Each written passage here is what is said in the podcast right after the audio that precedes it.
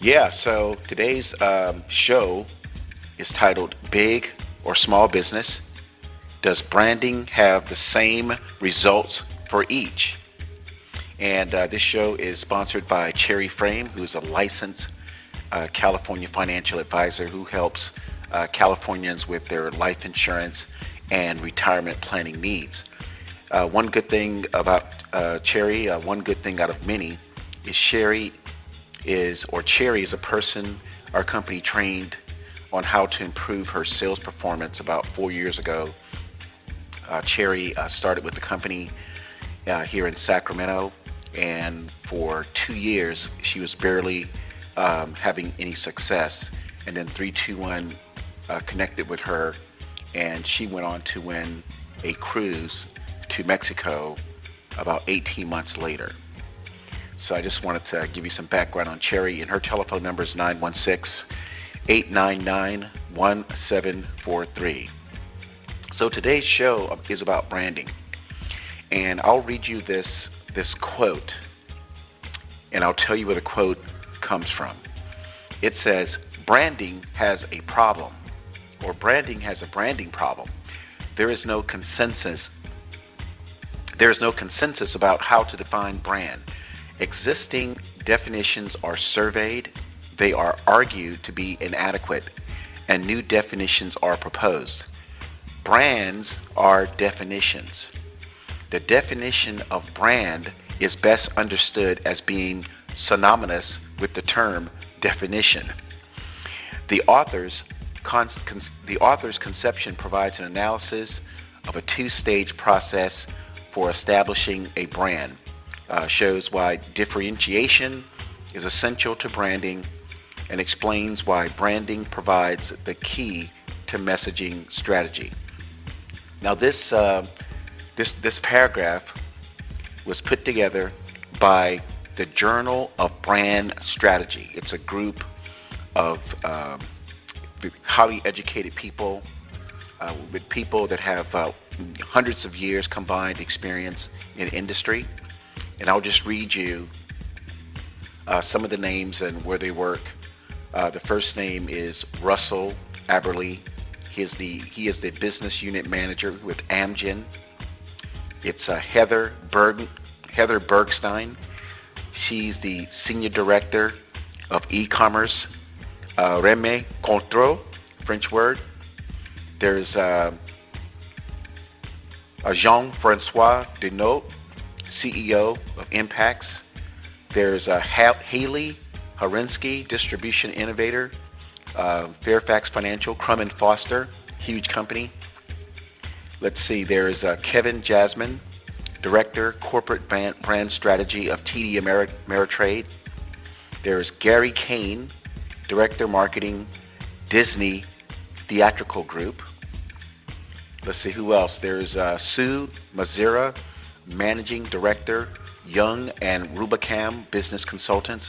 So there's like a ton of people that get that are highly paid to uh, who who wrote this paper.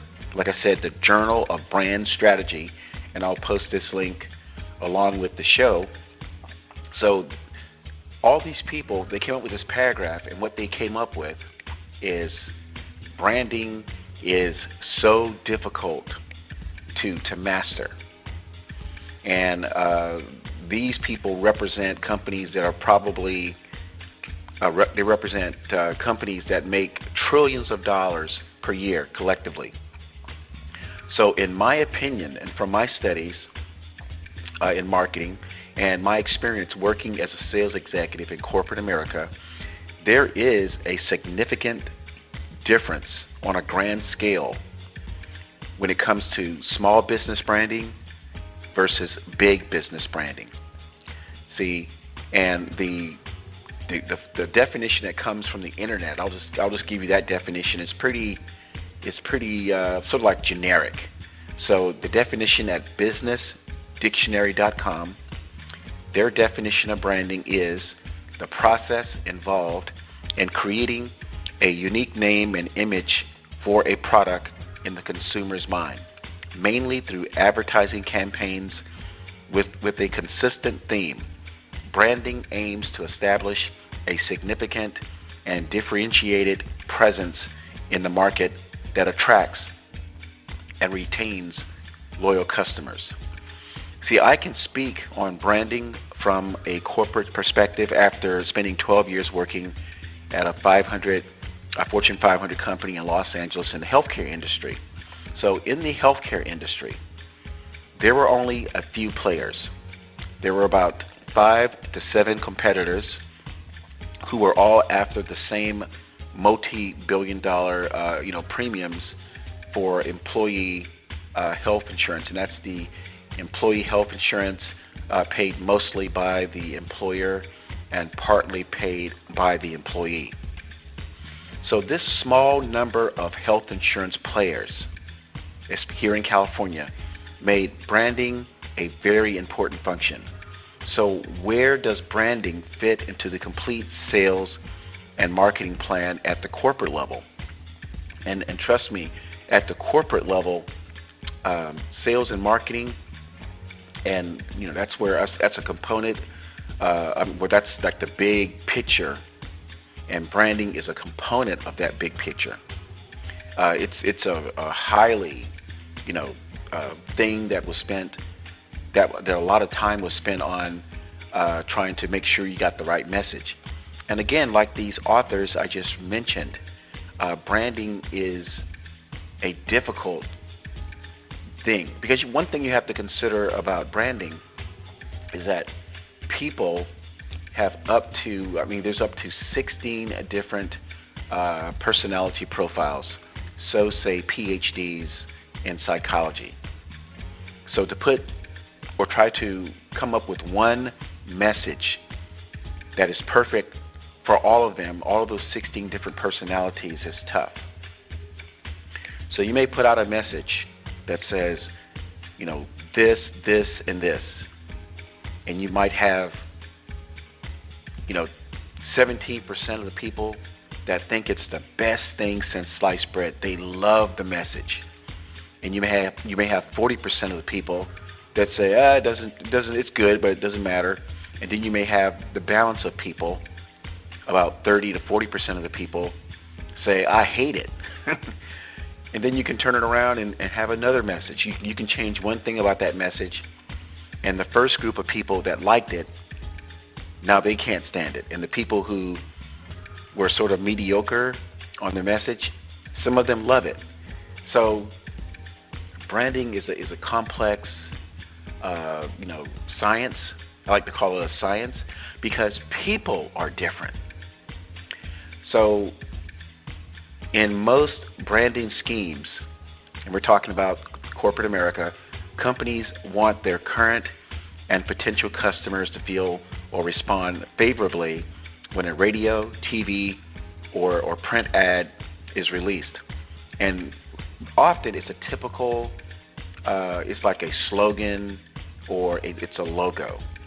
And everyone can, re- can recall some type of slogan that they heard on, on radio or they you know they they saw and heard on the radio, or they saw a print ad and it just stuck with them. You know, some of these th- these slogans and these logos have been in you know some people's uh, hearts and minds for you know 30, 40, 50 years, depending on their age. So when people see the logo or hear the slogan, companies want current and potential new customers to feel a certain way.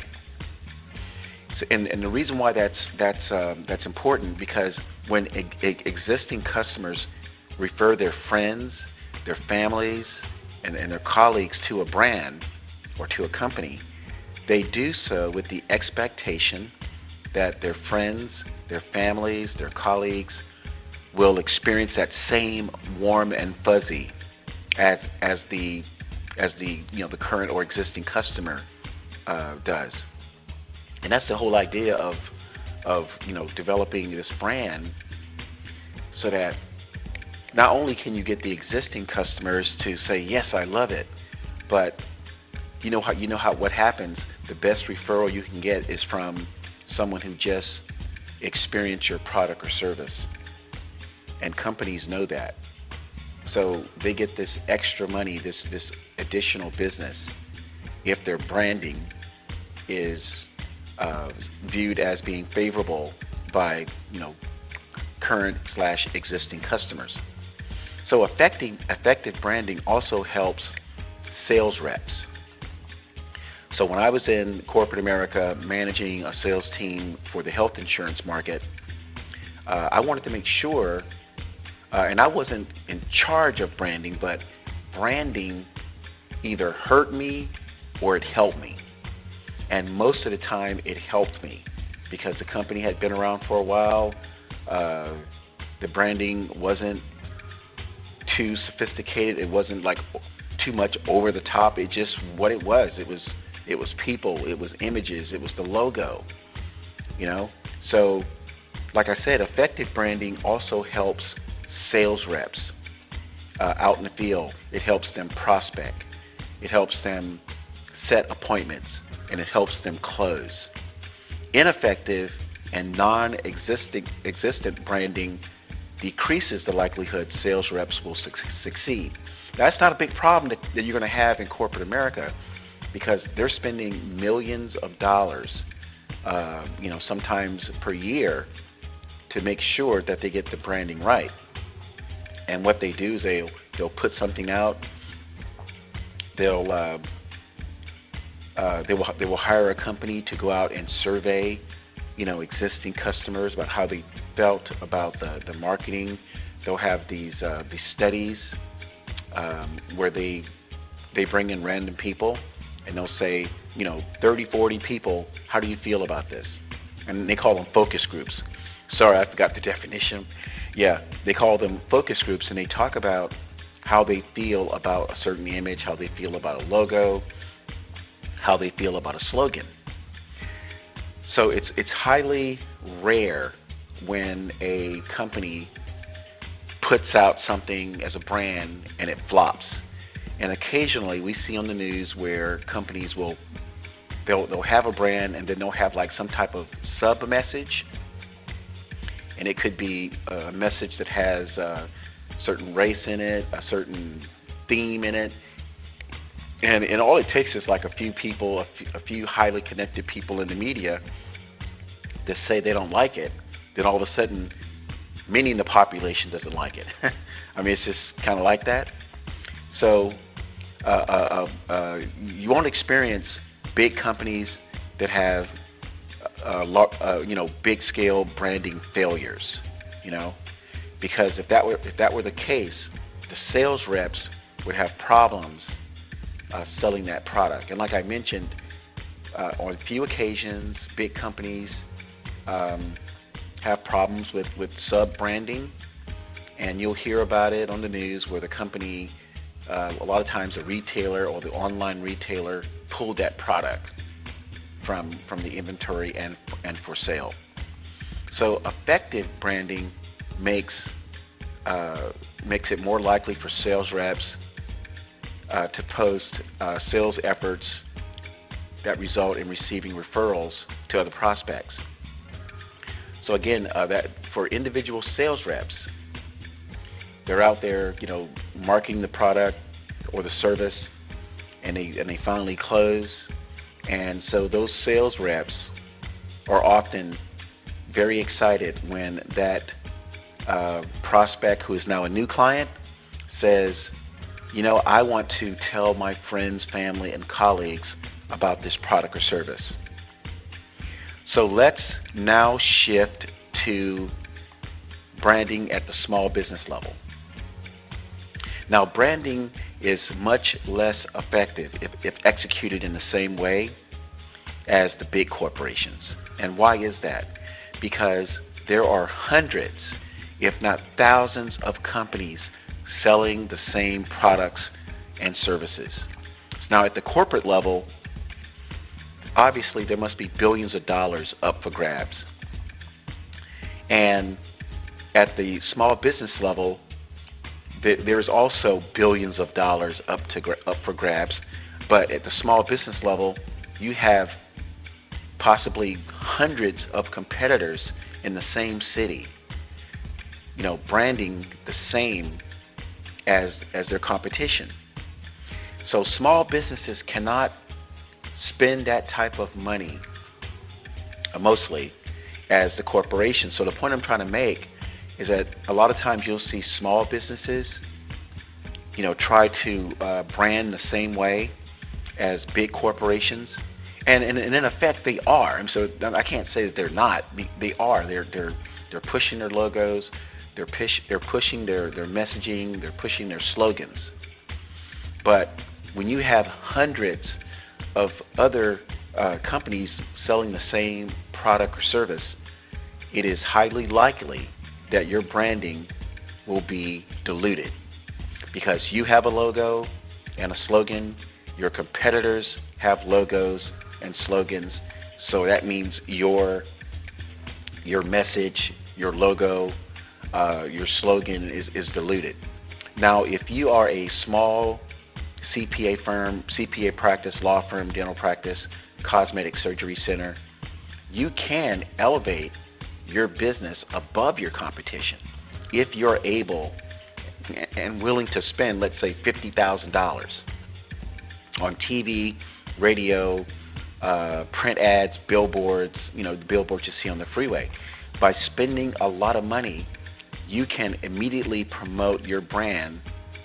You know, if you are a new company, so if let's say you've been in business a month and you want to spend fifty thousand dollars on some type of major, you know, branding campaign, marketing campaign, um, so you can do it, and um, you know when you when you do spend that money, it's, it's likely that you're going to get some results. So the question is, is spending $50,000 worth it? For many white collar pro- business professionals, like I mentioned, the CPA practice, the law firm, the, the, the dental practice, the cosmetic surgery center, the, the big insurance broker, the big real estate broker, the answer could be yes or it could be no if spending $50,000 is going to be an effective marketing branding strategy. See, it depends on the demand of your product or service. It depends on the price of your service. It also depends if your um, local community can afford your pricing. So, how long will it take if you decide to spend, you know, fifty thousand dollars in advertising, branding, if your product or service generates five hundred dollars, uh, five, um, you know, five thousand dollars or fifteen thousand dollars per transaction. Well, if it's uh, five hundred dollars, you need to sell about a hundred of them. If it's uh, five thousand dollars per transaction, you need to sell ten, and if it's uh, fifteen thousand per transaction, you, you need to sell about four to make your money back. But of course, you want a profit, so you need to sell more than t- than uh, than a hundred at five hundred dollars. You need to sell more than ten at $5,000. And of course, you need to sell more than three or four if you want to make a profit. So, what happens if one or more of your competitors um, buys a similar ad to the one that you just invested in? So, if now there are four competitors spending $50,000 each on an advertising marketing uh, campaign, then your branding just got diluted. You know, all other things being equal by 75%.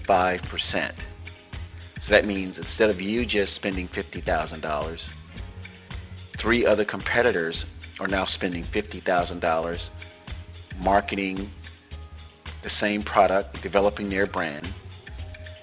So that $50,000 you just spent, it's now like diluted because you have your competitors doing the same things, all trying to get access to the same consumers. So the only companies to win in that scenario I just described, where you had four companies spending $50,000, were the advertising companies. They just collectively, I'm talking about the advertising companies, made $200,000.